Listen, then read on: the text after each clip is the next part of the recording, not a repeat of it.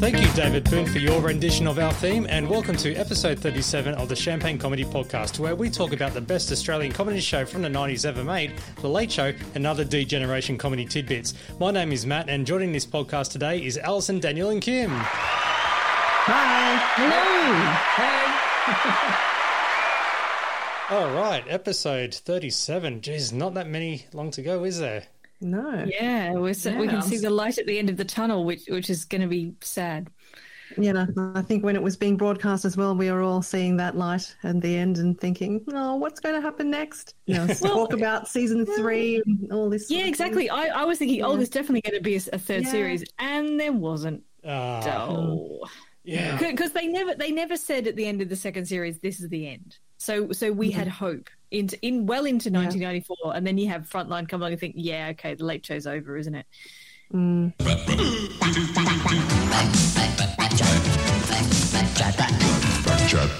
And now a big shout out to a regular podcast listener, Melissa Lachlan. My apologies if I did not say your surname correctly, uh, but she has written Hi guys, just listened to the latest episode of the podcast, which was episode 36, the Sydney episode. Uh, thoroughly enjoyed going down the memory lane there, uh, and a few things to tell you from my experience at the time. One, I was at uni studying communications in 1993 and I did work experience at WSFM radio in the newsroom the week of the Sydney Olympic bid win. As part of my work experience, I got to go to the ticker tape parade and ride on the media truck with journos and cameramen. Honestly, it was such a highlight. I was sitting on the back of a ute and recorded sound for the radio. I didn't get to see the Late Show guys though, as the media truck led the parade. Kieren Perkins and Kathy Watt were in the car in front behind us. Uh, it was such a fun day and something I'll remember forever. Also, two, uh, the redhead kid with the helmet T-shirt in the street interviews, the one that was Richie Cunningham on crack. the kid himself was in the band Noise Addict with Ben Lee at the time. I saw them play a few gigs in that era, and they were just kids, but they were great. And also, part three, uh, Lawrie Zion was definitely on Triple J for many more years hosting Creatures of the Spotlight. I actually won a VHS copy of the olden days on his radio show when I correctly guessed what movie an audio clip was from, and it was Free Willy 2. So Lawrie was in the crowd of the when they all did the Biosphere 2 thing. So yeah, so thank you very much for that, Melissa. You're awesome. Very awesome. Thank you. But I love hearing all these extra bits of information. I'm, I'm just amazed that um, uh, heading up the uh, Sydney uh, Olympic bid parade was the media. yeah, I know, right? Well, they- they had- they had to to- know that they've uh, been held in such high regard. Well, they had to turn their cameras around and shoot the people coming down, didn't they? So that that's why you get all those shots of Kieren Perkins and and the other woman. What was her name? Kathy Uh, Watt. Kathy Watt. Yeah, yeah. But I, I, all I can imagine is Melissa with a shonky microphone of sorts or whatever, just trying to uh, record the ambient Yeah. noise. Yeah, Just literally holding it out in front of her. Yeah. Ah, fun times. Uh, speaking uh, of her point with uh, Lawrie um, in regards to him being on Triple J, so um, I, we actually caught up with Lawrie in regards to being part of that Biosphere 2 sketch, and I did happen to ask him um, how did he become part of the show because he actually has deep connections with the D generation. Look, I, don't recall the exchange, but I would never ask to be on someone's show. So um, they must have invited me, for better or worse, to do it. And the thing was that at that time, because I'd been living in Sydney then for four or five years, so the late show was done in Melbourne, and any chance to catch up, you know, with Santo and the others uh, when they came up to do stuff in Sydney w- was great. So I, I'm pretty sure, I can't remember the details, I'm pretty sure though that they would have said, we're going to do a show in Sydney, you know, will you come along and, and uh, will you be in this sketch? So it was, it, it was, you know, I'm sure it went something like that. And it was incredible because I, you know, with a bunch of friends in Sydney, I mean, one of the things I think, I'm sure other people have pointed this out on your podcast, but one of the things about a show that was on at 10 o'clock on a Saturday night back then was that it was water cooler TV. Everybody you knew watched it. I'm sure people, well, you know, at that, at that stage of my life, I'd probably go out afterwards if I was going to go out to yeah. catch up for drinks. But um, in a way that I think is very difficult to now, a Saturday night TV time slot at 10 o'clock became a compulsory viewing for everyone I knew. But, um, you know, they were always in Melbourne. And when they came up and did this particular episode in Sydney, I thought, wow, the, the, the atmosphere in the audience was just fantastic. It was a big event. You know, there's no other way to describe it.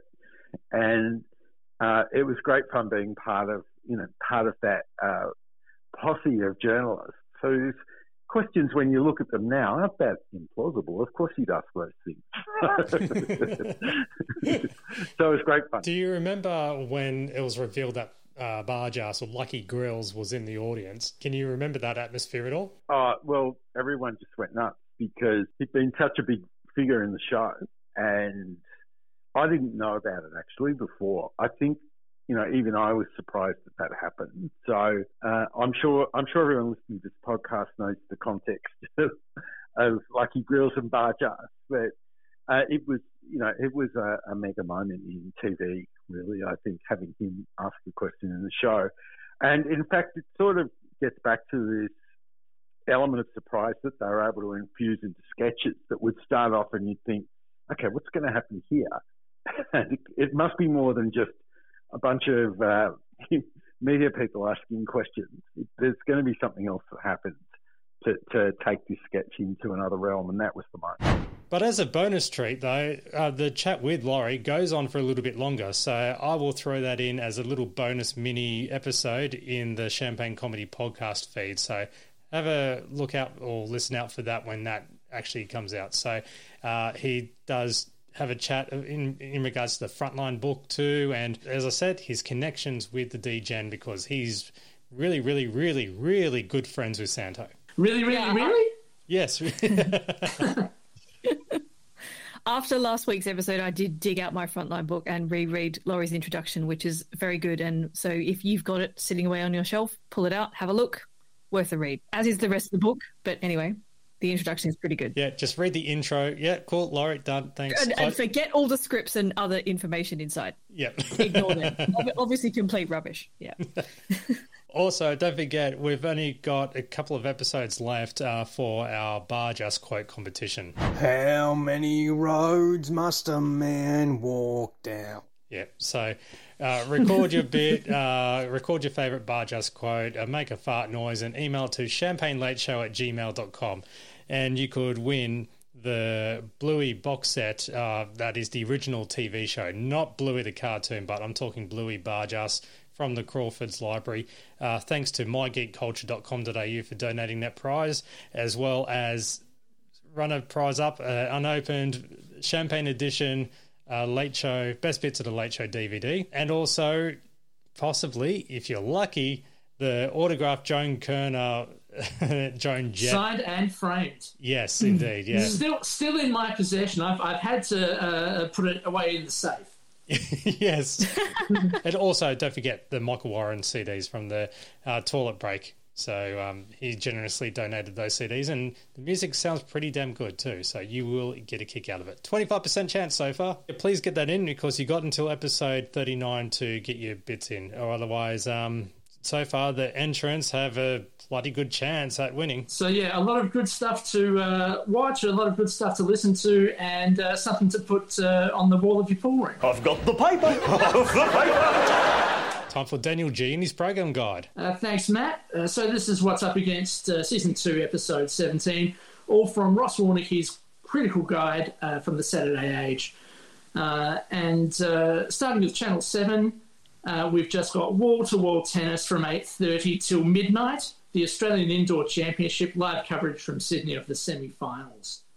Over on Channel 9, we've got Hey Hey It's Saturday, uh, this week hosted by Trevor Marmalade.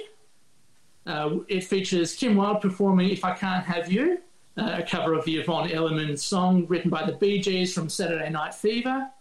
Uh, we've got stand up from Peter Rosethorn, Uh, another cover, Ugly Kid Joe uh, performing Cats in the Cradle. Uh, then Kim Wilde joins Mark Neal from Chances.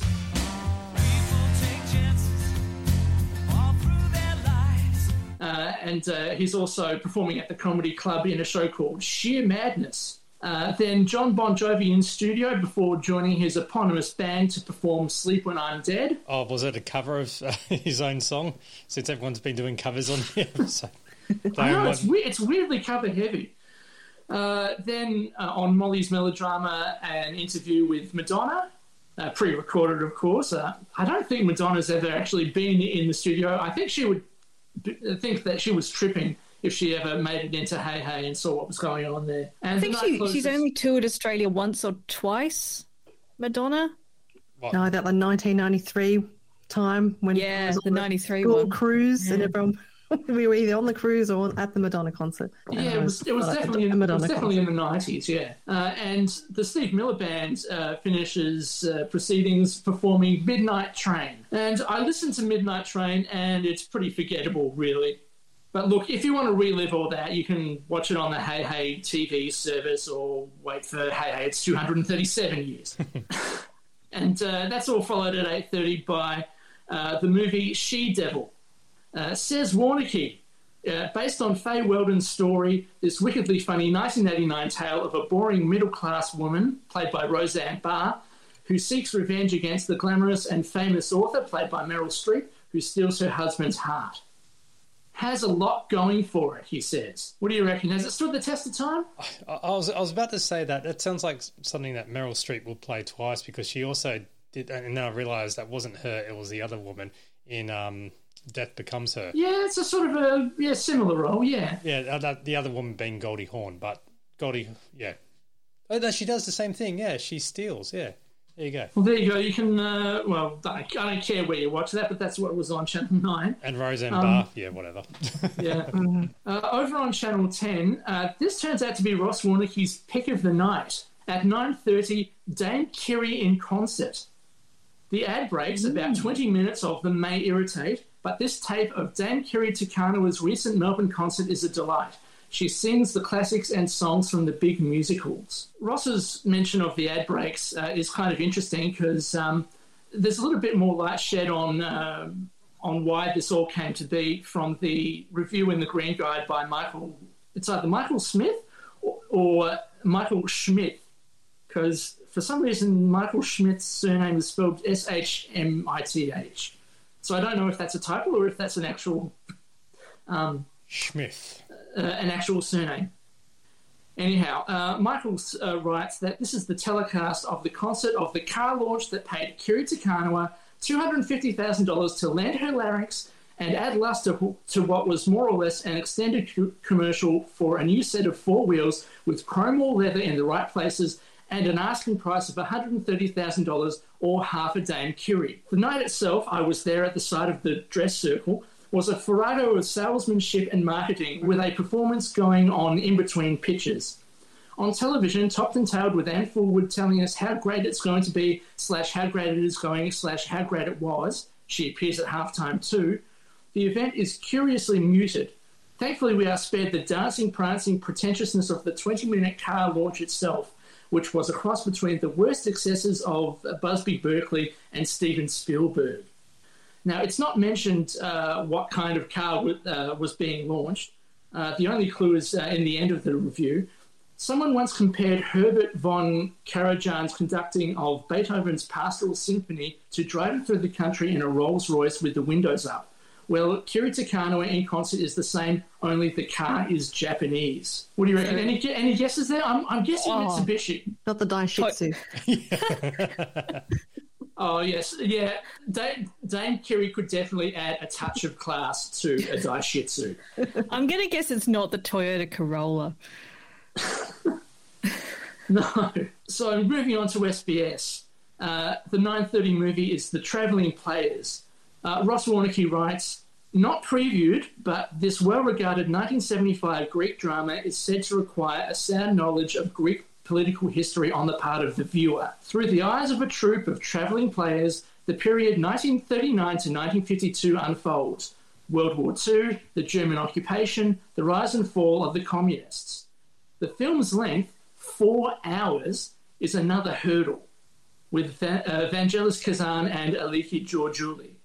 And uh, Warneke is not lying. This goes from 9:30 p.m. to 1:15 a.m. Three hours 45 minutes. Ouch. Well, that's uh, about the average length of a Marvel movie. so it's it's the norm these days. So uh, yeah, you would have either been watching that movie or probably falling asleep to the test pattern afterwards.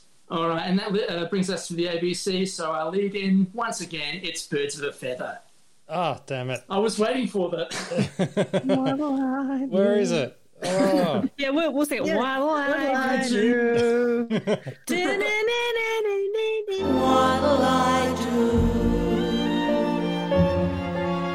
Season three, episode one. The episode is titled "Keeping Up Appearances," but don't uh, confuse it with the uh, British sitcom with the same name that appears earlier.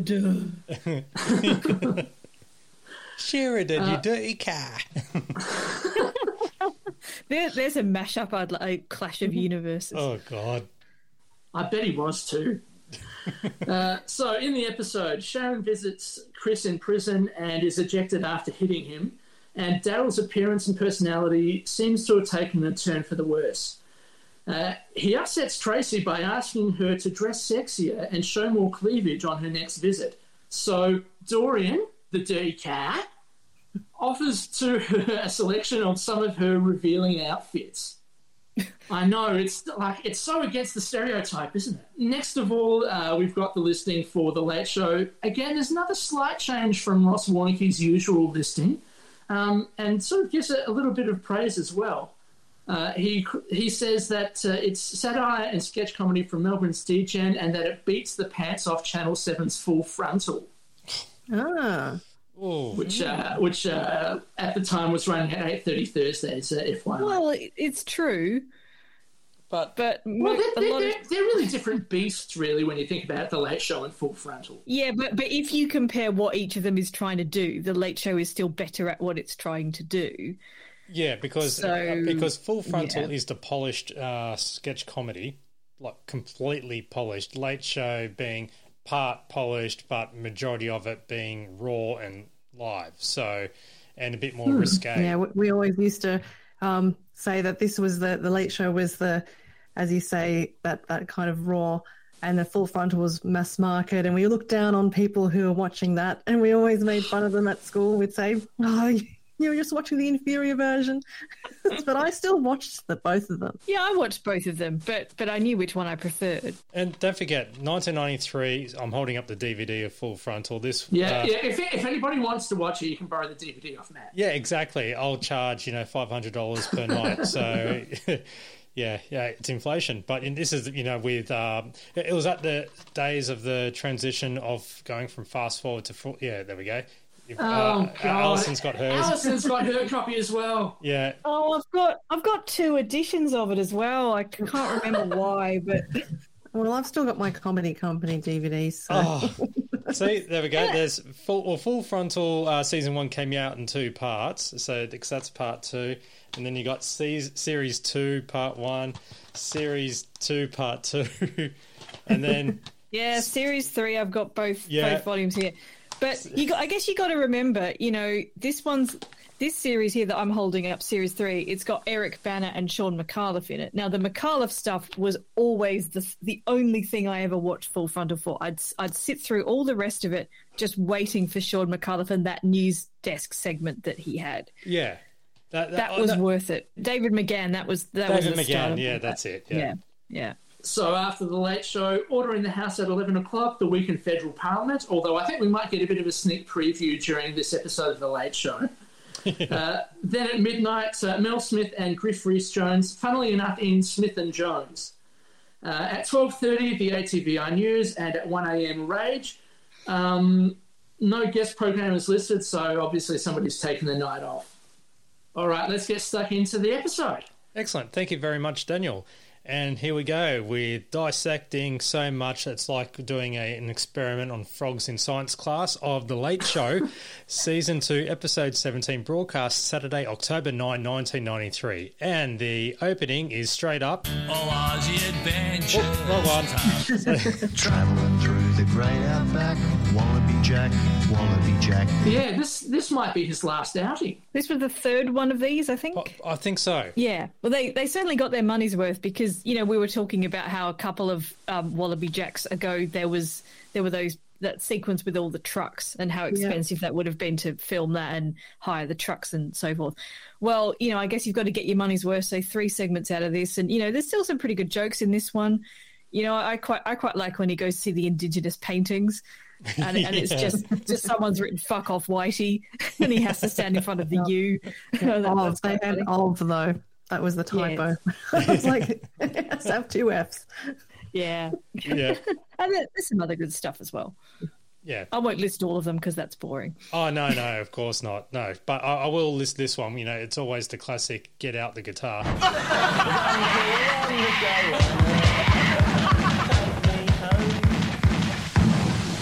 And that was just a whole bunch of cockatoos being shot. Yeah. Well, poor little cocky. Always amusing to shoot wildlife. But I do, I do like the fact that uh, that Wallaby Jack's uh, wife does make an appearance in this one. Yeah, with Yeah. The, the beard as well. And then later on, that beard goes missing from Wallaby Jack himself, briefly. I don't know whether seeing uh, Jane Kennedy with a beard would have awakened any, um, uh, would have had any uh, awakenings for anybody like it did uh, with uh, Mick or Santo. just, just me. I think we've learnt far too much about your kinks, Daniel, tonight. Um, and then it, it all ends with, uh, well, pretty much. I think this is the only bit that's on the best bits, which is um, Wallaby Jack uh, taking a, a morning leak on an electrified fence, and uh, yeah, some excellent spark work coming out of the trousers, courtesy of Doctor Aaron Beaucaire there. yes. so after the opening titles, we have the opening remarks, and they're back in Melbourne after you know hitting Sydney in the last episode. And Mick and Tony are talking about restrictions on selling alcohol in restaurants are to be lifted, but selling flowers isn't. Now, straight away. I thought of this classic sketch from Martin Molloy. She's coming to dinner, and you're on the menu. I'd like to propose a toast. Terry, don't move. What? Whatever you do, promise me, don't look back. Why? Terry, I- don't. Excuse me, sir. Would you like to buy a flower? Mother of God! They can go away! Oh God! They're everywhere. Excuse me, sir. Would you like to buy a flower? Excuse me, sir. Excuse me, sir. Oh, what manner of evil is this? Stephen King's The Flower Seller. She loves you. She loves you not. Straight from the Brown album. Do people still do that? I think I, they might in some places, but in, in Sydney, I don't tend to see it. It's very, very anxiety inducing seeing people walking around with those things. It's uh, yeah, it's the, seen the- that for years. Yeah, it's it's the, the yeah the classic uh, yeah trying to uh, guilt you into buying something, isn't it? Mm. Well on its sales tactic. The, the restrictions in alcohol thing kind of is interesting. And unfortunately, we don't have either of our Melbourne based panelists on this. But my memory of going to Melbourne in the 80s and early 90s was that you couldn't actually buy alcohol in a restaurant if you went there. You had to bring your own bottles of, of alcohol. And anyone who lived in Victoria, this was quite normal. And being from South Australia, I thought, what is this weird thing where you have to bring your own alcohol to the restaurant? Why can't you? Why can't they just serve it to you from a from a selection that they've got? And and I thought this was all rather weird. And so this is obviously the introduction of being able to get alcohol at the restaurant without having to go to the botlo first. Well, I think that's what this is anyway. And any, anyone who thinks I'm wrong about this, write in and tell me I'm wrong.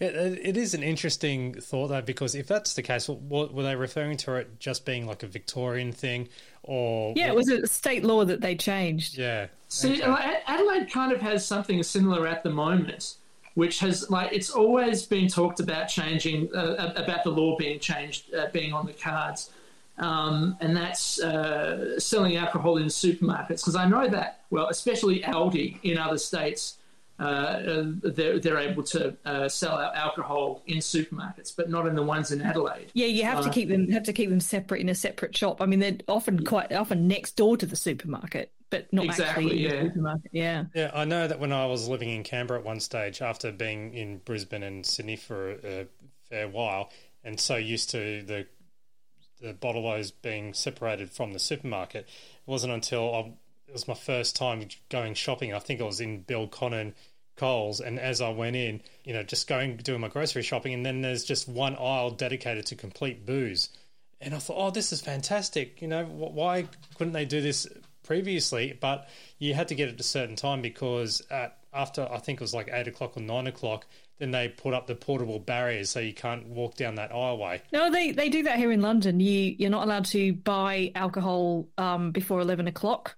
So you go into a supermarket early in the morning, and obviously there's a row of there's several rows of booze um, in in any supermarket in in the UK. But yeah, before eleven o'clock, it's got a barrier in front of it. Yeah, if if, uh, if British comedy has uh, has taught me anything, it's it's uh, all about uh, that you're able to buy uh, liquor at the, the corner store at the what's it the off license Off license. Yes. St Vincent's Hospital in Victoria is setting up the world's first bank for spare body parts, and Tony claims that it's inappropriate to have one in Victoria, as Jeff Kennett couldn't tell his ass from his elbow. I actually, I can't wait. I want to go down and make a withdrawal, and I want to, I want to go up to the counter. And when they ask me, "How would you like that?" I'm just going to go, "Assholes, please." It'd really bad when you're stuck in the queue on the Friday lunch hour behind the guy with the really big bag of penises. That would be. Let's just extend this, shall we? Let's keep this thing going. and also the ass elbow, Ass, ass elbow, elbow. ass, elbow. Very Yeah. confusing. Now, the Telecom versus Optus results are out, and Optus is very upset and claims that the forms weren't given out properly. And then there was no joke really in it because they just segged straight into a bad segue into the Pope's encyclical or in, is it encyclical. I think it's encyclical, isn't it? I say encyclical, you say encyclical. Let's call the whole thing off. Yes, and which Tony tries to describe it, referring to how to handle sexual harassment within the church. So, and then there goes all those uh, church jokes, really. Yeah, all, all your standard kind of Catholic jokes and like, sort of, uh, all, all your standard Catholic jokes about small boys. Um, you know, you can fill in the blanks yourself. I think. Well, uh, at, le- at least it won't be the most offensive religious content of the night. no, of course not. No. uh, Mother Teresa is not happy with people using her name for profit, such as Mother Teresa Weight Loss Center and Kung Fu School, Love Line, and Taco Shack. Yeah, it's interesting about Mother Teresa is always seemed very protective of the brand and the image. I think uh, the cinnamon bun, even about 1997. Does everyone remember the Mother Teresa cinnamon bun? It was this kind of a, a bun that looked like her, and uh, it was world famous, and it was exhibited in the restaurant. Um, and it turns out that they started selling T-shirts with Mother Teresa cinnamon buns on them, and she uh, basically was not happy with that, and they had to they had to um, come up with a compromise and actually sell only a certain amount. They weren't allowed to make any huge profit out of it. I think you're better off finding Jesus in a bun because Jesus can't sue you. yeah. You know who at the you know what. It is News Desk with Tommy G, and Tommy G is feeling a bit under the weather, and it's all about oh, geez, hasn't this come full circle with crises in Russia? Yeah, definitely. Mm. Well, not not quite as dramatic as as this one at the present time, but you can see it maybe is heading in that direction. There, there's a siege in the Russian parliament with you know tanks outside the building and Moscow television forced off air and, and so forth. So it was a very dramatic moment in 1993 in Russia, but Mm. um, Yeltsin obviously got through it in the end. Moscow's TV tower being knocked off air, and the news was replaced by a standby program. Are you being Sersky? Yeah. I think I think some of that might have also uh, uh, some of that might have also been in reference to Channel Ten, which I think was still playing "Are You Being Served?" Yeah. Um, yeah, even as late as yeah twenty something years after broadcast. It was. I do remember actually being that and seeing a lot of the promos on Channel Ten, which you know they were quite known for in the nineties, where it was either you had Simpsons or you had repeats of Brady Bunch. It's okay nowadays because we've got you know a million digital sub channels to put it on, but prime time on your main channel it just wouldn't be done today. All right, and so Yeltsin joins the news desk live from Moscow, and you have Rob as Yeltsin and Santo as the translator. I, I've got written down here Yeltsin Elephant Man makeup, and, and that's because the, the the prosthetics on on this are not very sophisticated. They obviously tried to make you know Yeltsin had quite a distinctive face, and they obviously tried to build up Rob's face to look a bit like him, but actually he looks pretty weird. He, he looks like he's been mm. stung in the face numerous times. Yeah, exactly. when- Uh, this is why I've said Elephant Man. It's like when they he did Bill Clinton and they just left it lying around in the props department and just brought it out again. And it, it's a bit stretched and squashed and Yeah, it looks Yeah. like it's been sat on a few times Yeah. or something. But but anyway, moving on. Okay. The, the sketch is uh, sort of decent. yeah, but the, the, the main part being this line here. What is your view now in retrospect? They were bullies, thugs, heavies. Uh, they broke the rules and they would do anything for victory. So, what, what will you do with the coup leaders? Uh, no, he's talking about the Brisbane Broncos. He's talking against the Broncos. I'm, I'm, I'm sorry, uh, Russian humour isn't that highly developed. It's No. just a. it's a little- comedy. Uh, China cops criticism for testing a nuclear device because they wanted to test it in Sydney. So I, yeah, I've got no idea what that one was really about. That was an Olympics reference because they because Sydney beat Beijing. Yeah, that, that's tanks but no tanks. Remember that awful yes. pun? See, I wasn't sure if that was the reference, but I'm glad that you backed me up there. so well, this this is my best guess. There there may well have been some other world event I'm missing, but I think it's probably the Olympics. Pope John Paul II uh, held his encyclical encyclical at Rome's own ABC shop. That was a good one. Yeah. Oh, I miss the ABC shops. Yeah, they were good. You can see uh, Big Ted there on in the shot in the window. My last purchase at the ABC shop was finding a Doug Anthony All Stars Dead and Alive, as well as the last concert CDs shoved up the back. Yeah, I was Good uh, at QVB in the last hours of it opening, and everything was one dollar. And I managed to get uh, Utopia season one and two for one dollar. Wow, that's pretty good. Nice. nice. And we gave it away on the- this Yep. podcast. Yeah, so- good memory. I was going to say I had two copies of that, and who ended up getting that? I hope they enjoyed it. Daniel Hopmans. Thanks for still listening, as well, and hope you're enjoying the DVDs, as well as uh, Benazir Bhutto winning the Pakistani election, uh, beating Nawaz Sharif, who I, I practiced that one, who struggled to get his campaign message across via phone. It's John Blackman from Telecom Mobile now. Number Yay! ten. That's the tenth Yeah. one. Yeah, There yeah, bit, bit, bit of a sort of brown face voice going on at the end there, but always good to hear John Blackman. All right, commercial time, and it is the well. He, I, I'm going to have to just tweet out, or if I can find anything on YouTube for it. But it's you know those.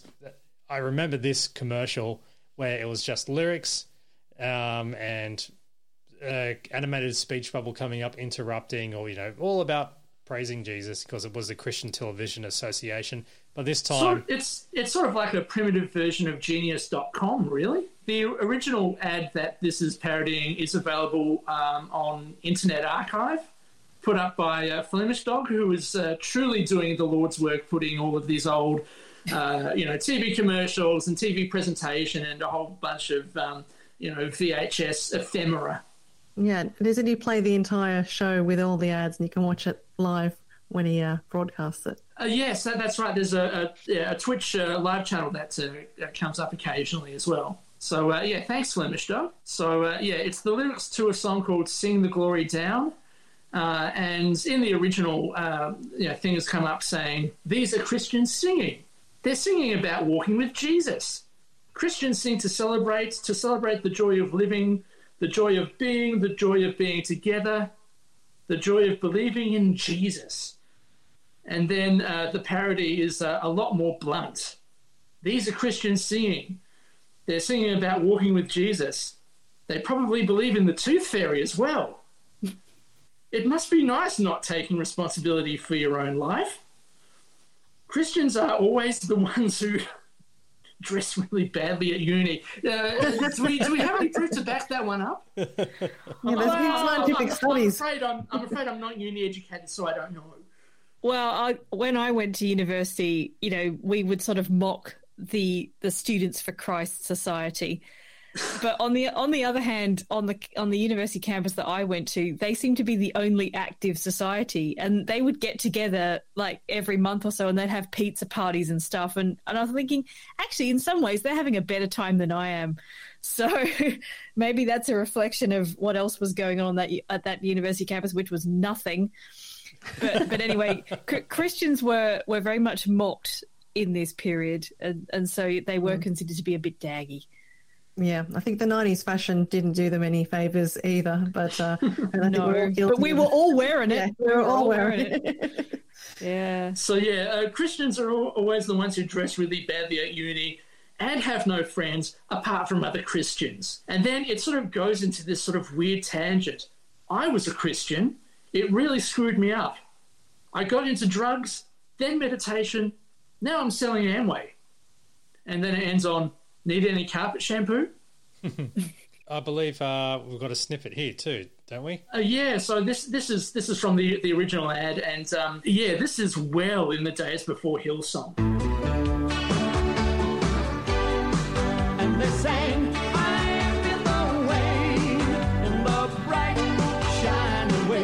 Honestly, could you could you see Hillsong United singing you know singing this in front of a stadium full of believers? I'm I'm I could. I could. Well, they, they sing it, but it would be a much better production than just some dude with a guitar. You know. I, I, I I also do do enjoy the, the the phrase "I'm in the way," which I don't know. Like it must be some sort of a weird sort of uh, biblical meaning, a bit like the phrase "to know someone biblically." Is isn't that like a synonym for fellatio or something? well, it, Is, this- is, is, God. this, is this, a, is this again, again just me? Or? well, uh, I'm. You know, like you know, like being in the family way. Is is this? I haven't, I haven't this- heard that one. Well, being in the family way means you're pregnant, right? So it's a sort of Except old-fashioned in term this for that. in this context, you're pregnant with the love of Jesus, or Yeah, maybe. I don't know. Look, Christians in the nineties, I'm, I'm, I'm, I'm, just- I'm, I'm, I'm Catholic, and we never sang songs like this, you know. well, yeah. all, all I remember is uh, like I'm not I'm not religious. Like I am basically agnostic. Mhm. I, I do remember the only thing in scripture in primary school was like Mesopotamia, the land between two rivers, and that. and that's all. I remember. That's just history, though. I know, but that- that's just, I can't sing it. But that's all. That's the only thing I remember because I'm going, "What the f is Mesopotamia?" this is when I'm like about six, seven, and when it was like, "Why are we learning this shit?" Well, when, when you Google, um, when you Google, "I'm in the way," it says if you say that someone gets in the way, you are annoyed because of their presence and actions stop you from doing something properly. So, well, okay. I think, I I'm think, in the I, way. I think that's very apt. I like be, being being a larger statured person. I'm always trying not to be in the way. So on stage now, and Jane explains how much of a mess Parliament was during the week with Peter Reith uh, being suspended and Paul Keating spitting the dummy. Oh, bring back those days. Now Hmm. anything like that is just plain embarrassing, Compared to nowadays, all of that stuff in '93 seems so sedate. doesn't it? Yeah. Mm. So Mhm. what they've done is they've basically put the spotlight on what's happening on the backbenches. What's going on? I don't understand. What are you doing? You see those people on the other side? yeah. Well, whenever they say something, we go, "Ah!" What, what did he say? I don't. I, it doesn't matter. Can you handle this? No, I, I don't know. I'm not sure. I can give it a go. Do you want me to? That was Reith. He's one of ours. And it was a nice little live sketch thing, but wasn't really strong, if that makes sense. Yeah, yeah, I would agree with that. There's a, there's quite an interesting line in retrospect, which is, "Who's the work experience kid over there?" And the answer is John Howard. And you're thinking, you know, in only three years' time he becomes prime minister, but but because he'd had that period in the late '80s of being the sort of failed opposition leader, you know, he he was considered, you know, as being a bit crap. Yeah. And then then you know, only three years later he comes back in and then becomes one of the longest serving prime ministers of all time. So yeah, how his fortunes changed. Wasn't that basically Lazarus Rising? Yeah, Yeah. Let's go with that. But yeah, Icarus Rising. And really, apart from that uh, little jab at uh, little Johnny, um, it's a very, uh, again, as we've seen throughout the series, it's a very unpolitical political sketch, really. Yeah, well, they're making fun of both sides. So just basically the antics and the boringness that goes on within question time and stuff. So it wasn't a direct jab at anyone in particular. Yeah. Yeah, I, I quite enjoyed it. I like the, the whole bishop beehive at the end as well. Yeah, I a oh, nice like touch. Dickie Knee type thing. Yeah. I did enjoy this little bit right at the end. Oh, that's dinner break. Hang on, guys, guys. I thought I might just say a few words, address the House before we go. Um, honourable members, before we adjourn for dinner, allow me to say a few words. Big back score to pound on March, guys. Can't go wrong with that. Yeah, it was either going to be that or number twenty-five. Your meal is ready. Yeah. and the next sketch, well, not sketch really, it is something that comes with a warning. The following episode of Bargearse contains no adult humour. That's right, none. In fact, the whole thing's really quite infantile. For example, in one bit, they've got him. Oh, look, I won't spoil it, but let's just say, uh, I hope you haven't eaten. Bargearse, yes. And, And it, and this this comes rather early in the episode too. yeah, it mm. does, doesn't it? It's like only about fifteen minutes in. In Bed with Bargearse, on a play on In Bed with Madonna. The In Bed with Bargearse is based on the diaries of Anais Nin. And of course, Anais Nin, the French Cuban American writer, best known for her erotic fiction and her diaries documenting her exciting life in Paris and New York. But who knew she spent time in Melbourne with an overweight policeman? what, what was Anais was Anais Nin the inspiration for Anne Burke? Some literary scholars are seriously considering this possibility. also, guest starring Jeff Jeff Harvey as Henri de la Toulouse-Lautrec, the French Ah, yes, he's the, the impressionist era kind of did all the ladies dancing and cats Yes. and things. Yeah. So, so a very, very continental themed episode tonight, or or not when you actually watch it. But anyway, No, well, well, it does get a little bit French in a way with, with a certain spelling of one thing, uh, because but well, but I'll get to that shortly. Because Bargearse finally comes out of his coma, and the publican tells the all bitted extras to leave the scene, and so then you have actually the guest Jeff Harvey st- staying, claiming that he actually has lines.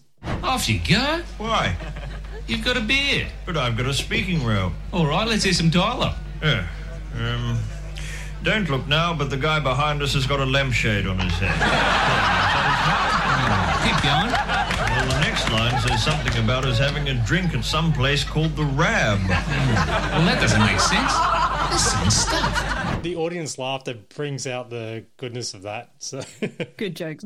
So after Bargearse is encouraged to drink his own urine sample, and Burke needs to needs him to kickstart his toilet humor again, and they and so he blames the nurse for farting. He's basically ready. Okay. Either of you lovely ladies care to join me for a Dutch oven?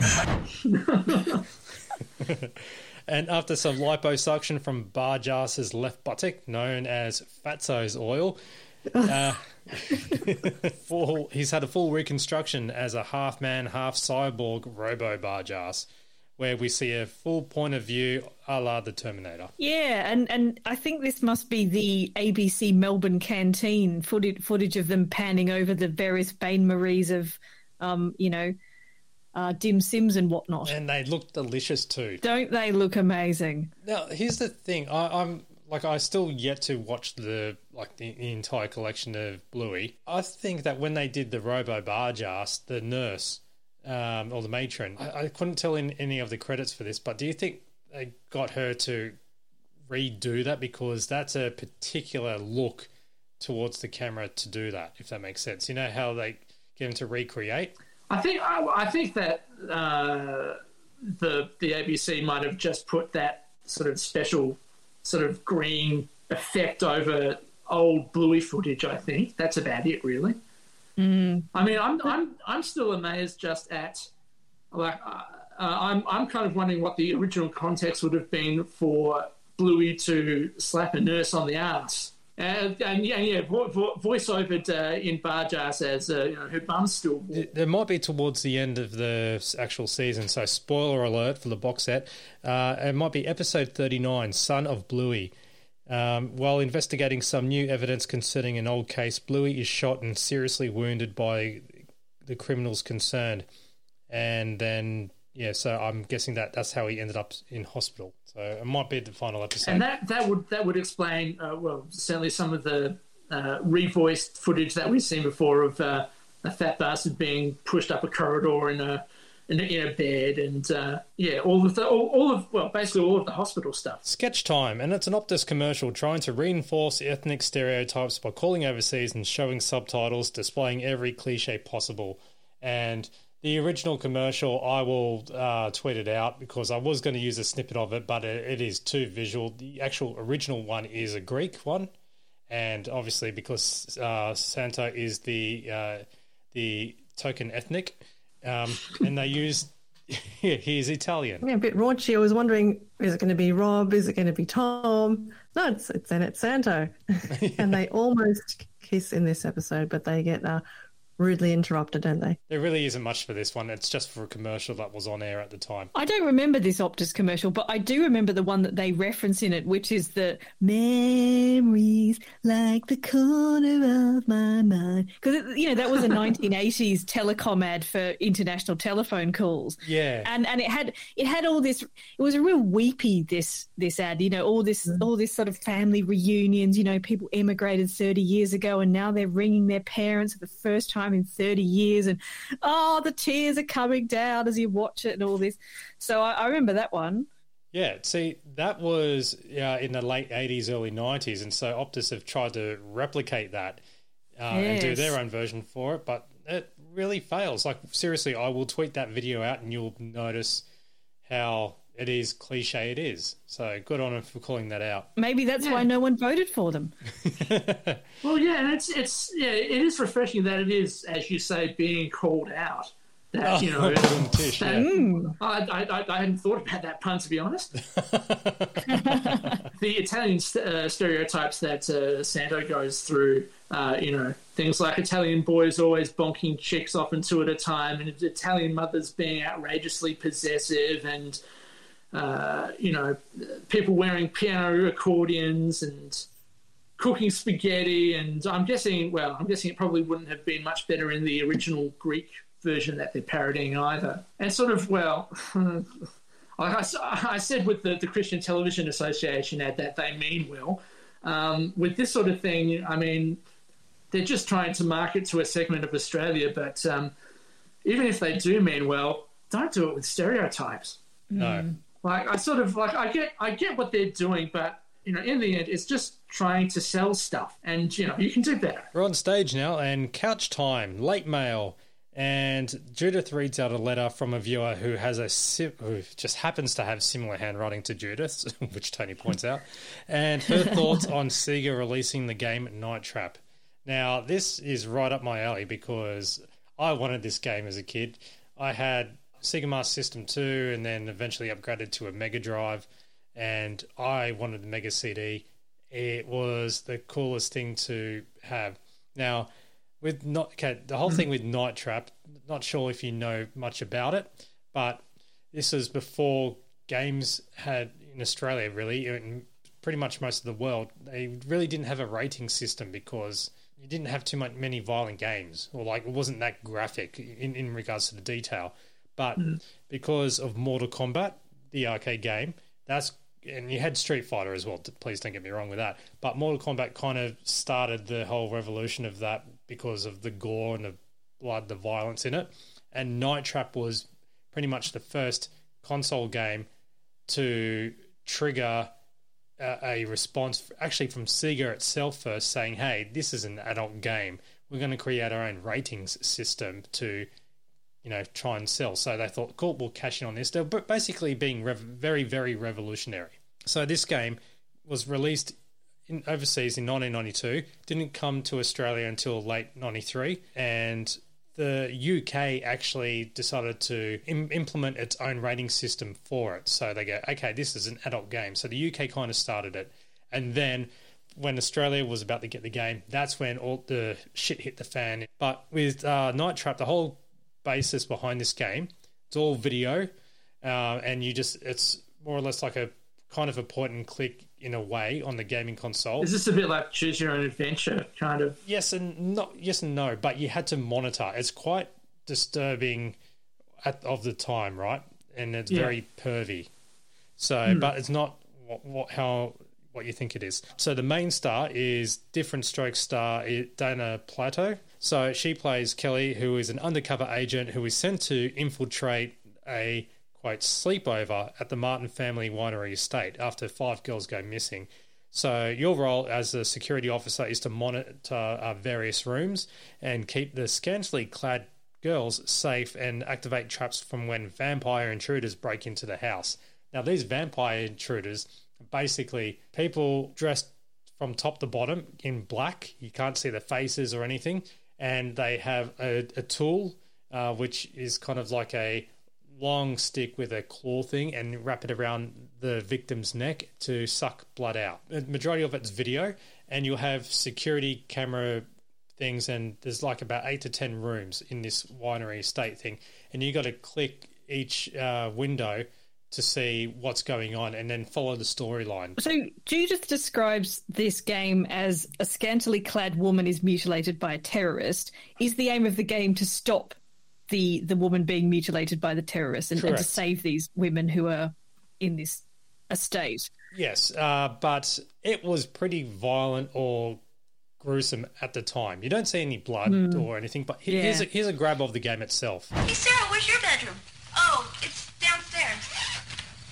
Yeah, this place seems awfully large. Do you have a big family? No, it's just my parents, my brother, and me. But you never know who might drop in.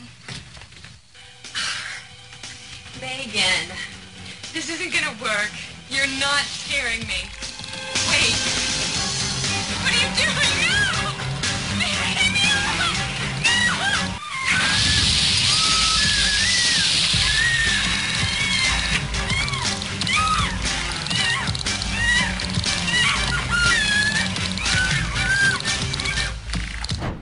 See, that sounds disturbing, but when you see Mm. it, it is so tame and lame because all it is, the girl Because was, the graphics are not very good? Or? No, no, no. It's all video. It's all video, Yeah. but it is just uh, white puffs of smoke, and the the girl is in a nightie in the bathroom, and so the vampires, uh, one of them appears randomly in the shower.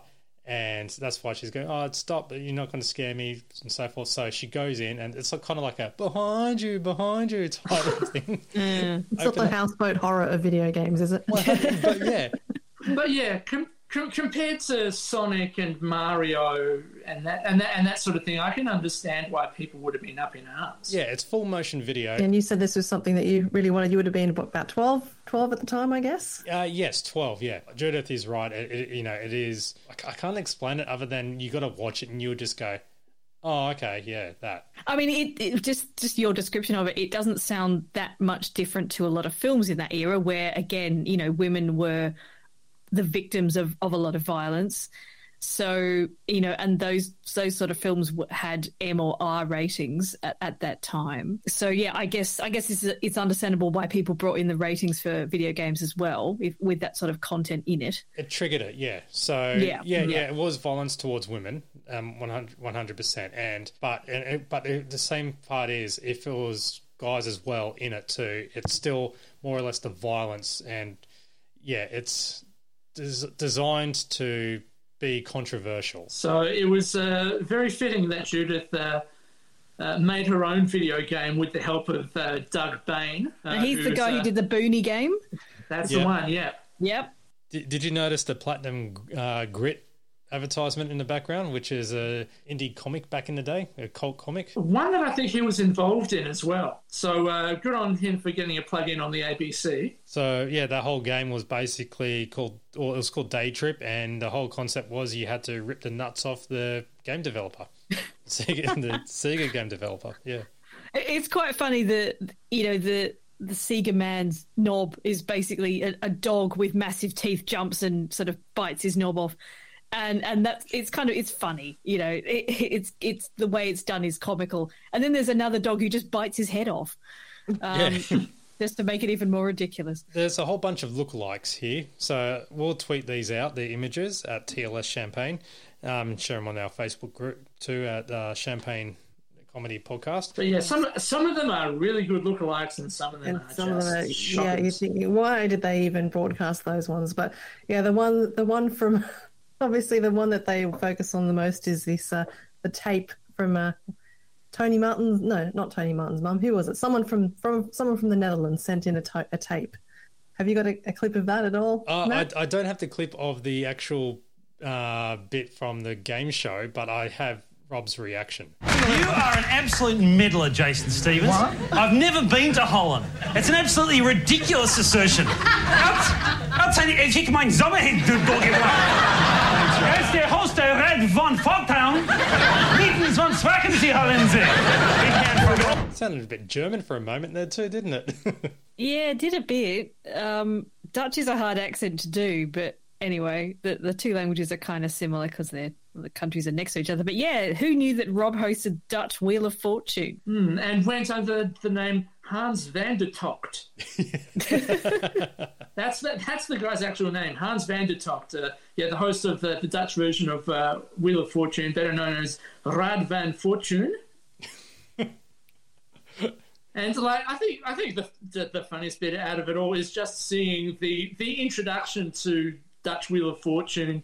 Uh, yeah, just well, just seeing anything in a different language and see, like hearing all those rolled R's as well. The the, the the voiceover guy is really giving it uh, uh, giving it up there. R- Rad van Fortune is the Netherlands entry for Eurovision this year, isn't he? I'm, I'm going to take your word for that. I have no idea who any of the Eurovision entries are. oh, geez, where's our Eurovision correspondent, Danny Tregoning? Danny Tregoning. yeah. Yes. And it's documentary time, and this is a perler because this one is one of the most iconic produced sketches slash documentaries ever, and that is Mm. Warren Perso, the last Aussie auteur. And uh, Ah. yeah, like you can you can definitely tell that uh, this has come from the mind of Tony Martin, um, and uh, not just because uh, it features on uh, Tony's official Sizzletown YouTube page, uh, but uh, you know it's also been on the Bargearse and Olden Days DVD, which he uh, compiled. I think it's either an extra or an Easter egg on the Bad Eggs DVD. Um, yeah, you can you, can tell, like also because Tony's a film guy, that this is really Tony one hundred percent. Yeah, and It's Judith, such a classic. This. yeah, Such I a think and classic. Judith as well. Judith has a really good role to play here in, in just kind of counteracting the uh, Yeah, some of the uh, behaviour that that Yeah. Warren displays in this video clip. The, the classic moment with her is is when Warren is trying to work out which um, sound effect to put over the top of the zoom in on the breasts of the Yeah. Yeah. um, well endowed woman. Yeah, is it boing or? And, and Judith's face when when she's asked to comment on this is absolutely priceless. I, see, I, I love, you know, um, this whole sketch really inspired me to be passionate about the Ozploitation movies. So I've Mm. actually been uh, spending my hard-earned pocket money on 14 of them so far, but all the Ozploitation Blu-rays that Umbrella Entertainment have been releasing. So Yeah. they're, they're just absolutely magical. And you just see, yeah, th- this is how movies should be made, just raw and not giving a flying fuck on what they spend the money on. So even the box set where, you know, I, yeah, I just I got plenty of them. So I'm a mad collector of exploitation. So, um, but with, with this whole Warren Perso thing, the whole character being based on a lot of the directors and so forth, especially uh, John Lamond as well, and Alan Finney, and um, Brian Trenchard Smith, and you know the list goes on and on. Yeah, in fact, Alan Finney does a bit of a cameo in Warren Perso, doesn't he? Yeah. yeah with that uh, that immortal line. He's doing Othello on the fair side for six months. Referring to Mr. T, who's pulled out of a production. Here's a grab of Warren Perso. If we could talk about your early work, you began by making I suppose exploitation pictures. Sure, and I make no apologies for that, Judith. Those films were, for their day, very successful. Films like uh, Confessions of a Bloke with a Really Big Donger, uh, Suck Me to Death, the film where I brought together the characters of Dracula and Emmanuel. You might recall the poster line, uh, She Went Down for the Count. I was doing some pretty innovative stuff in those days. People forget, I was the first person in this country to make a film in Norgarama. See, you might call them exploitation films. I prefer to see them as explorations of the Australian psyche. Explorations. Gotta love it. Yeah, that particular way that he speaks his lines is really special, isn't it? Yeah, you have Yeah. to watch Not Quite Hollywood, the documentary all about exploitation, and you'll just see that's got Warren Perso written all over it. Yeah. We'll, we'll, we'll see. Like, uh, like basically, like most of uh, like most Australians, I follow a lot of uh, Australian cinema, which means that I have not seen any of the movies that uh, have been parodied here. I mean, I kind of know what they are roughly. So, like, uh, you know, there's Ron's Barney, which is a parody of Don's Party. Uh, there's the Bermagui Bronze, which is a parody of the Cool and Coolangatta Gold. The Sturt Strzelecki and Mangles ones, I don't know what they're parodies of, but I mean, you know, basically, uh, uh, is there a particular movie I should be going for that I should be watching that uh, might might help my appreciation of this sketch a bit more? Well, you'll also appreciate, like, I'll I'll list the movies that he's mentioned anyway. So there's Ron's Barney, Confessions of a Bloke with a Really Big Donger, Check the Tits on Her, Filipino Furburger, Kelvin, son of Melvin, son of Alvin, Birmingham. Yeah, Alvin Purple, that one. Yep. So yeah, I was going to say Alvin Purple, um, and also Alvin uh, Strikes Again.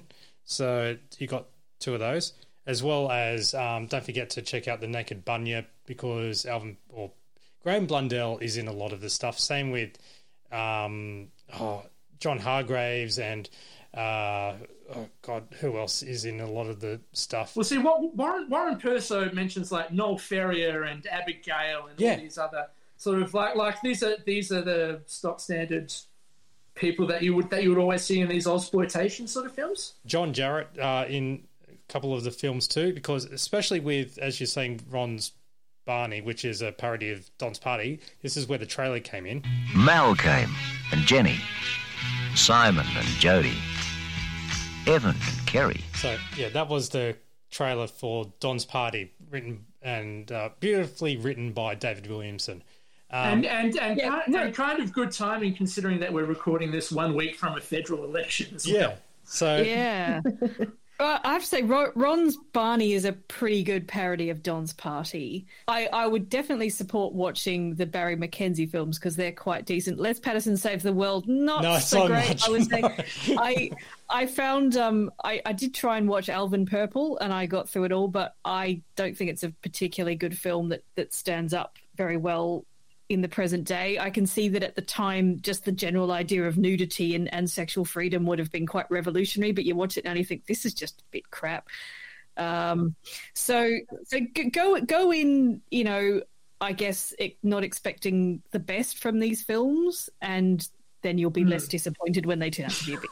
The, the, the best part is like seriously start with not quite hollywood and it tells you like when you actually watch a lot of these movies you go holy crap as you said allison you go how the hell did they get away with that um, and then when you watch the, the behind the scenes of it you just go shit exactly how did they get away with it you know money restraints or like i think it was in turkey shoot which Yeah, is Turkey, Turkey Shoot. Turkey Shoot's actually all right. Yeah, It- it- it's that's one of my ridiculous, and it's got Noel Ferrier in it, which makes it even more ridiculous. But it's it's a decent film. and the doctor from gp so the Yes, yes. Yeah. and also, and, and Jackie Jackie um Jacki Weaver's in it, I think, as well. uh, and All- Olivia all-star cast. Olivia Hussey as well from you Yes. know the the, uh, The Romeo, and Juliet, film from the sixties. yes, yes. So And uh, there's so much to catch up on. What's the best way uh, for us to kind of It, get sa- started on it this sounds like here? It sounds like not quite Hollywood is sort of like a little sampler box. Yes. Yeah. Uh, that, that, that, that, that you that you could watch and then go from there. start on not quite Hollywood. It covers everything, and then once you do that, you will start going into the. I'm going to track that movie down, but and so this is not a plug. Uh, we're not being paid for this, but Umbrella Entertainment are gods at the moment, releasing a whole bunch of Ozploitations through the director of Not Quite Hollywood, Mark Hartley. So he's been helping getting these things done. I'm, I'm feeling a, a, a bit sad that we don't have our resident cineast Tony uh, Oh, he with us been this episode. this. 'cause I'm sure Mm. I'm sure he, he'd have a lot to say about this exploitation stuff. Yeah, he would. But but Matt, you're doing a good job as well for getting everyone excited about all, about watching all these movies. Yep, start with Not Quite Hollywood, and then if you ever get to it, uh, please do Les Patterson Saves the World no matter what, because that's basically Bargearse with a budget. It's not a good film, but, but yeah, that's kind of it. It is, yeah. So, uh, but we'll continue All on. Sorry, uh, we're going on a tangent here. Uh, that's my fault again. but Um, be- before we move on, I just wanted to flag that John Harrison makes a appearance in Ron's Barney. Yes, he does. Hey, Ron! Mind if I screw your missus? Bugger off. You're not a socialist. oh, you can talk, you liberal voting poofter. Hey, hey, Ron's no poofter. I've got photos of him screwing my missus. yeah? Is that right? I thought he was screwing your missus, Jack. you weak bastard. You wouldn't say that if Gough Whitlam were Prime Minister. No, you don't think so? No, you don't think so? yeah. Hey, steady on, fellas, steady on. Sorry, Ron, they only had light beers left. Bloody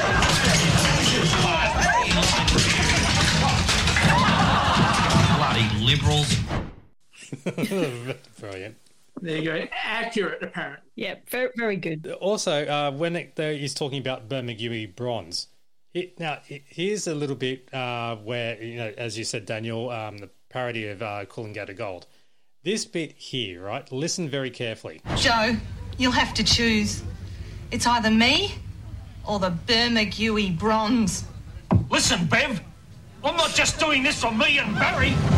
I'm doing this for everyone in this big, brown, flat, mysterious, crazy country who knows what it means to come third for Australia. Now, did you hear that? What he described the country? Big, brown, mysterious, flat, crazy. That should be very familiar to anybody who listened to radio between 1995 and 1998. And now, live across this big brown, flat, mysterious, crazy country, Telstra MobileNet Digital presents Martin Molloy with Mick Molloy and Tony Martin.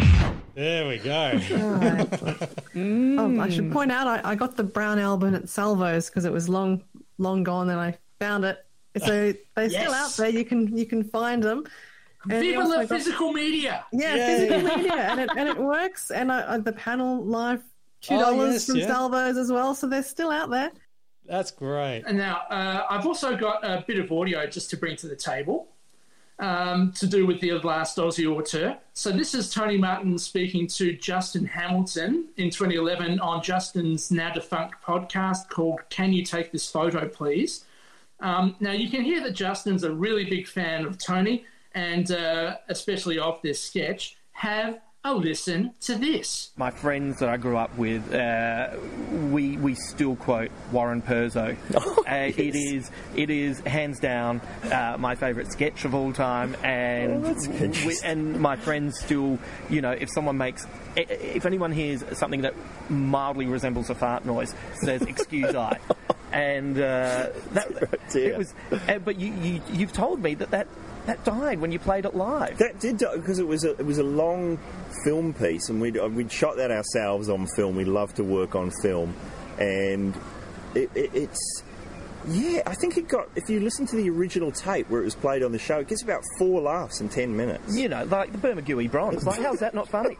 That is one of the greatest things I've ever seen. I'd like to say it was ahead of its time, but I, I don't think it was. It's like you know, like a, like my mate who uh, now works for the government. All- All I need to do is, is like when I catch up with him, the first thing he does is look at me and goes, "Listen, Bev." Like it's still, it, it was so ingrained in, in, in my group's culture. Well, that's a classic case of it's a classic lesson of just do something that amuses you. Because I'd met a few of these guys through Michael Hirsch, who'd worked on uh, Pacific Banana Yeah. in the early '80s, and a lot of the quotes in that sketch are word for word things that people actually said to me. Brilliant about films being about you know winners like Alvin Purple, and, and so.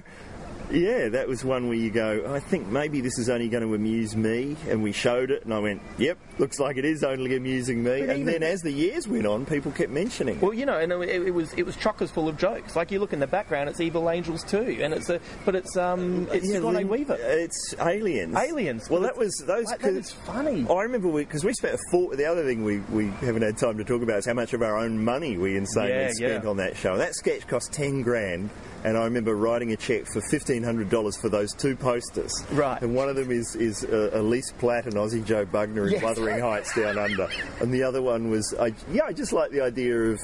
If there was an Evil Angels too, it would be like aliens, where get away from her, you bitch. Lots of dingoes attacking. Yeah. That's gold. Yeah, that's No, that's really bronze. interesting. I I think why it became a classic is actually through rewatching because the first time you watch it, there's a lot going on in that sketch, and there's a lot of lot of jokes that you kind of have to think about a, a bit. But if you rewatch it on home video, you pick up the details and you get more and more out of it each time you watch it because there's it's such a dense sketch. There's so much going on in it, Mm. and I, I think it's the rewatching that's made it the classic. Yeah, definitely. And I think it, live audience probably expecting some live stuff, and they don't want to sit through all their, their whole hour, like a third of, well, not a third, it's about 10 minutes. So a Yeah. fifth of the whole time that they're there, they're just watching this, and they're probably like, where's all the live stuff? Well, coming up, next, next thing coming up is definitely live. We might as well go straight into the next bit, and it is Have you been paying attention? And oh, now, here's your wrong thing. it's another super challenge, and which was last played season two, episode twelve. And with audience member Rob with Santo and Jane, Kylie with Judith and Tony, with celebrity hostess Georgie Parker. A very squeaky Georgie Parker. Yes, uh, with with assistance from Alf Camilleri. now, we, um, basically, like I won't go through too into too much details with this, but questions based on Pope John Paul's uh, second's encyclical, uh, a mother-daughter beauty pageant as well, and um, then also comes the team captain question. Larry Perkins. Here we see Larry Perkins, winner of last Sunday's Bathurst. Who came 12th? Gee, that's easy. Come on, Rob. Kylie, you can do it. Who came 12th in Bathurst? Bit of helping out from the. Uh... Was it Larry Donoghue? Larry Donoghue. Close enough, it was Laurie Donoghue. But for bonus points, Rob, for bonus points, why did they come 12th? What held them up in the race? They were drinking and driving? Exactly. Yay! Some audi- audience participants actually answered the questions correctly. Yeah. and now we have the celebrity offspring, which you had images of David Campbell, which is Jimmy Barnes, Julian McMahon being uh, the son of Billy McMahon, um, the Prime Minister, um, and Ross Newton uh, being the son of Bert Newton, quote unquote. Not really, he was just an actor with the same surname. Oh, okay. Yeah, he was on Home and Away. Sorry, like, Yeah, I- I watched that and I'm thinking- it went Yeah. totally over my head. Yeah, I was like, oh, I didn't know that was his. Yeah, maybe, I, I was maybe, maybe, maybe this was just some son that you know Bert didn't talk about. You know, No, well, well, they, they were doing respected his privacy. Yeah. it was the photoshopping because with David Campbell and they photoshopped Jimmy Barnes' mouth on him. Yeah. And then because that's legit his son. Uh, Julian McMahon, you know, that was a serious one, but Ross Newton, uh, to- because he ha- also had a round face. That's why they did the stretch out to say Bert Newton because of big of moon face. yeah, he was he, he, he was looking like a younger Danny DeVito, to be honest. He did. That's, that's a good lookalike, yeah. and other than mentioning the the prize being a fly dye holiday to the Gaza Strip and stuff, you have the celebrity couples. Now, oh, this one is just horrible, isn't it? so, It's it's like it's, it's just it's just all the setups for a bunch of obvious jokes, really. This Yeah. this whole well, I mean the whole the whole segment in, in particular. Well, they made fun of one person in particular when they should have made fun of another person that was before it. So you had Richard Wilkins and Brooke Shields. That was fine. But it's just the next one. Oh, yeah, I'm we not- don't want to talk about that oh, I don't person, want do to, we? no, don't want to give any attention to that person. No. Um, and then the other one was the running joke that, you know, what again, again, that's that's, in the best that's bits. yeah. There's a few. Mm. Nolene Donaher, which, which was a bourbon bottle, and Steve Vizard with himself. Yeah, getting the boot in. Tiebreaker question though: identified a thin body. Yeah, another one. Kate Moss. you know, Every everybody was making the same dumb joke. Yeah, all, a lot of it was a product of its time. Yeah. Which which which makes me wonder um, how episodes of Have You Been Have You Been Paying Attention will be perceived in a decade and a half. Well, I've got all the episodes, so I look forward to checking those out, doing a podcast based on those, recapping in 20 years' time. So we recap the recaps. Yeah. I'll meet you back To here be- for it, Matt. Yeah. To be fair to these programs, they're meant to be in the moment and not not rewatched in thirty years' Yeah, I time. know. No, oh, no one's making them thinking about what's what it's going to be like in thirty years' time. Well, yeah, so, something something that uh, Tony Martin does say to Justin Hamilton in that it's an hour long podcast that I grabbed those two minutes from. Yeah, he, he did mention that yeah, the Late Show was yeah thought to be disposable like a newspaper, basically. Yeah, And yet some people decided to tape it on their VCRs, and then and then in the internet age, you know, they would uh, you know run a few copies off the mates and you know send videotapes around, and and suddenly it's it's somehow survives to this day, and and we thank them for it. Yeah, who are those dickheads? Yeah, I'm sure he does thank us for us for it because he he's tweeting about him. He's posted it on his social. Yeah. Yeah. Anyway, If, if you feel guilty about this, go and subscribe to Sizzletown. now time for toilet break, and it is Act Six. Fred Sleep playing the goanna in three parts. the oh, mouth. Oh, My man. God. It just gets What- weirder what and weirder, doesn't it? Yeah. What an act this is! Yeah.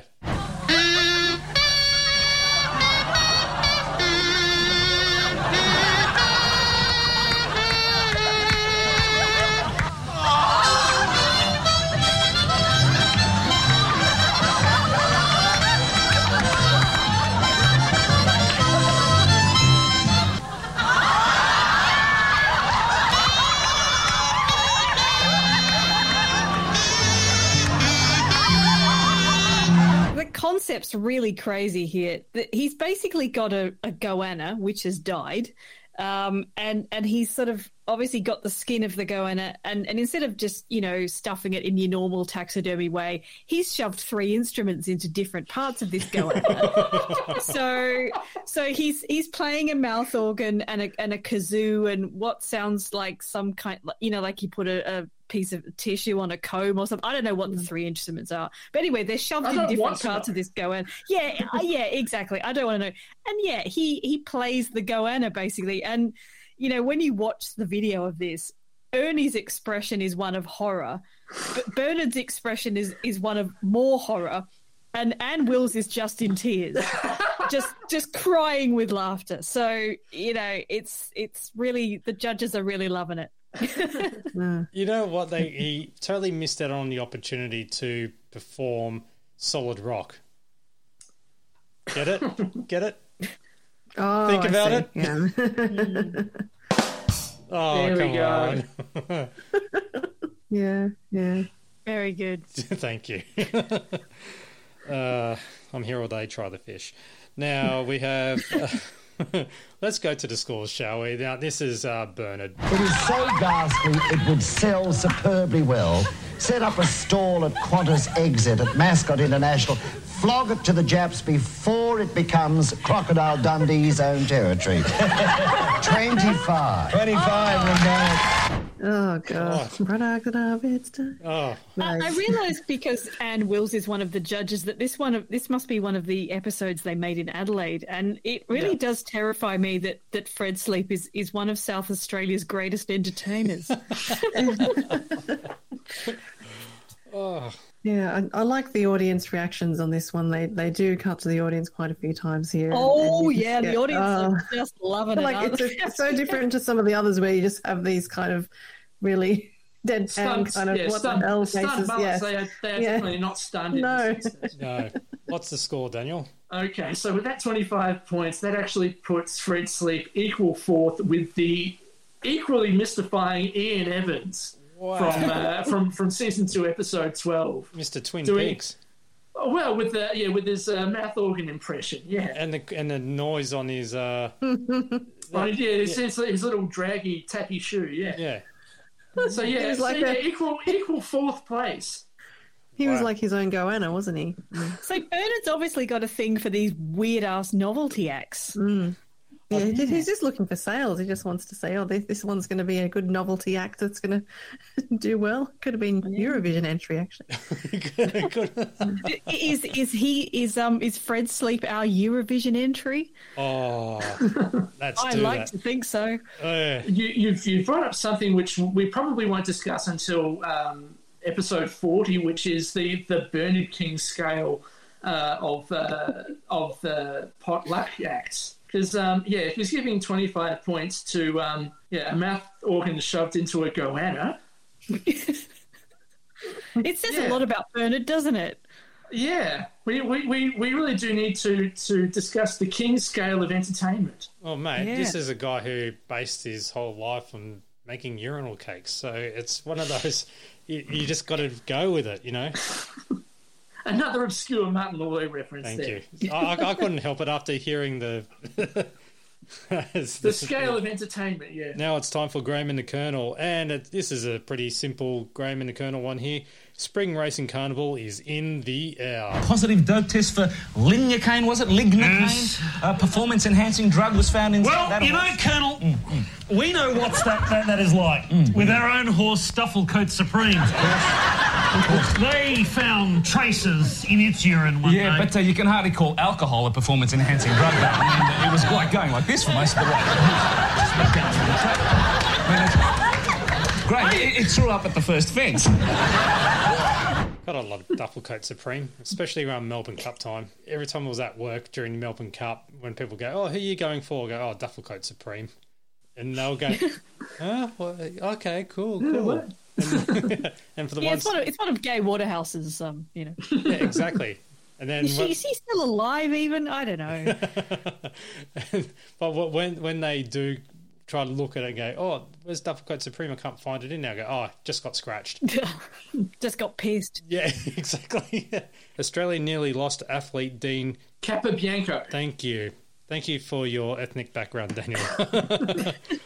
I didn't write it out phonetically, uh, but they offered goods to entice him to stay, like naming a pizza after him. Is it Mexicana or Americana or a Capobianco? I'll have a Capobianco, thanks. I'll have a medium one, extra cheese. I mean, that's a big honour. You don't, big honour. you don't name a pizza after just anyone, Colonel. Oh, you have to be big to have a Oh, I pizza mean, named after you. Well, Lord Capricciosa.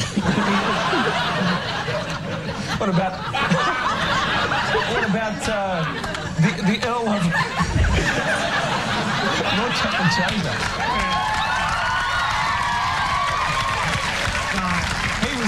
Good friends with Lord he was good friends with Lord Hawaiian. well, I mean, when they had a big reunion, they got Sir Tristan Aussie together. Oh, we could talk about pizzas forever, couldn't we? Oh well, and also Michael Jordan retires. Hmm. And For it's, the first time. Yeah, exactly. That was really weird to hear that, and it's left the door open for Australia's Phil Smyth. So it's another Phil Smyth bashing. It's been a while since I did a Phil Smyth joke. I mean, the hair or the lack He had thereof. the, the old comb over look. Yeah. Yeah, it's quite quite a bold look for a basketball player. Mm. Yeah, I I think he's he looks a lot better today. He's kind of ditched that. He's aged a bit more gracefully and less kind of like I'm clinging on to my comb over. Yeah. Now we're on stage again, and Jace, Mick, and Tony plug the upcoming documentary, The Devil at Your Heels, which could easily fit into Ozploitation if it wasn't Canadian. Yeah. A, a good way to look at it is think if you go into Ozploitation, think Stunt Rock and Death Cheaters. With Devil at Your Heels, uh, with Ken Carter, that was a Dr. Aaron Bocare specialty, which they introduced, or he introduced it to the team, and yeah, it's pretty cool that they played the entire thing the following week. I thought the anecdote was that um, Santo had done some work with Film Victoria, and and he had to, as, as whatever the role was, he had to watch a lot of different films, and he one of the films he ended up having to watch as part of this role was The Devil at My Heels, and and I thought that this was the inspiration for Shit Scared. So I'll go with your thing, Ann- Alison. Well, you never know. I tell you what, maybe there's somewhere out, someone out there with a better memory than than you or I've got, and and can tell us where they think the Late Show heard about the Devil at My Heels. Well, look, one, one thing that is certain is that it's a documentary from 1981, produced by the National Film Board of Canada, and it won the uh, Genie Award for Best Theatrical Documentary. And um, it's it's been uh, it's been released on VHS with the introduction uh, from the Late Show people. Um, it's uh, also got put out on DVD through Shock Entertainment, and uh, because it's produced by the National Film Board of Canada, it's actually available for free, legally, and in full on YouTube if you want to go and check it out. It's called The Devil at Your Heels. Get on it. And the And- basic, what it's about is is this stunt guy called Ken Carter, and he's attempting to jump um, over a waterway that runs between Canada and the United States. So this is jumping a car a mile, and so they build this massive ramp, and and the documentary shows the process of building this ramp, and then him attempting to do the jump. And, and, and this is over the space of a number of years as well. Yeah, yeah. Time for the closing, and that is the musical finale. And it is Ian Dury. Oh, no, wait. No, it's not. It's Brian Bury. Crank it out, Ian Dury's hit. Hit me with your rhythm stick. And he does a really good job, too. Hit me with your rhythm stick. Hit me. Hit me. Jedor, ik. Hit me. Hit me. Hit me with your rhythm stick.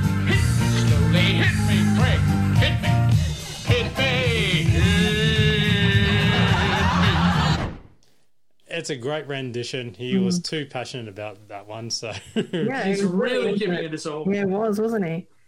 Yeah, one of my favourites. This one. Brian being the weatherman for the Today Show or the morning show on Channel Nine, just a, Yeah. the weatherman in general for Channel Nine. Yeah, it was the, the original kind of zany weatherman. Yeah, wasn't he? exactly. Yeah, before you know, Santo. Yeah, yeah, thank you. Yes. Now, uh, if you want to uh, watch this uh, for yourself, uh, it's an Easter egg on the Champagne Edition uh, Disc 1, uh, which you can win through our Bargearse competition, by the way. Uh, but if you've got Disc 1, go to Volume 1, then go to Select Clip, then go to the page which shows you chapters 26 to 31. Then navigate to Menu, then press left, then press down. Then you'll see a bow tie icon appear out of nowhere. Hit enter, and you've got one and a half minutes of uh, Brian Bury magic. God, bring back oh, Easter this eggs. is gold. All these Easter eggs. You don't Yeah. get that anymore with all this instant streaming stuff. It's a dead art form. Yeah. All right, and, and the people complain about media is, you know, physical media is dead. It's like, well, stop. Viva those- the physical media! Yeah. it's like, Yeah. what do you think? Like, bringing it back. bring it back. Yeah, exactly. You know what? Next time there's an election, you need to stand for the Senate as the physical media party, Daniel. Yeah. I would vote for the physical media party. oh, I, I would do too. Yeah. So Oh, you have There'd be, there'd be plenty of us anoraks out there. Yeah, okay, Yeah. do that, and then you can watch Ron's Barney in the background on election night on, on VHS. Now, the credits. Uh, were there any Easter eggs, Daniel? Uh, well, just uh, a few special guests uh, Brian Bury, uh, Alan Finney, and John Harrison, with uh, Chess Winters, uh, computer animation by Doug Bain, and uh, thanks to ABC News, John Diedrich, Lucky Grills, the estate of the late Gerda Nicholson, Mama Chilaro, who I assume was the voice on the other end of the uh, Optus Italian ad, and Regent's Court Hotel. Now, after the credits, there was a nice little solicit. Now, this one was a little bit different because they've replayed, well, they've played a pre recorded one from the week before when they were in Sydney. Yeah, with our own special guest, Bargearse, Sydney local. So that was a really nice surprise, and you could recognise the uh, the Sydney Kendone backdrop in there, and then it's something that us Sydney siders wouldn't have seen, ironically. and yeah, it's just it's just worth it for one of the cast to, to point off stage and go, "There's donuts," and uh, to see Lucky Grills uh, bound off. That ends season two, episode 17 of The Late Show. And this also wraps up episode 37 of the Champagne Comedy Podcast. Yeah, we finally got there. So feel free to email us, champagnelateshow at gmail.com, Twitter at TLS Champagne, visit the website champagnecomedy.com, hit up the forum. It's being held together by Sticky Tape. Also, uh, Facebook, Late Show page, as well as search for the Champagne Comedy Podcast group on Facebook. It's on private. Answer the three questions and you're in. Also, our Redbubble store, uh, bit.ly Champagne Comedy. And other bits and pieces too, like as in enter our competition. You've got until episode 39, so hurry up and enter our Bargearse, get your farts in and stuff, so you could win some cool shit. Oh, we got there. So, other than that, I just want to say thank you, Alison, Daniel, and Kim, for coming back on. Always a pleasure. My name is Matt. Thank you for listening. Catch you in the next episode of Champagne Comedy Podcast. See you later. Bye. Bloody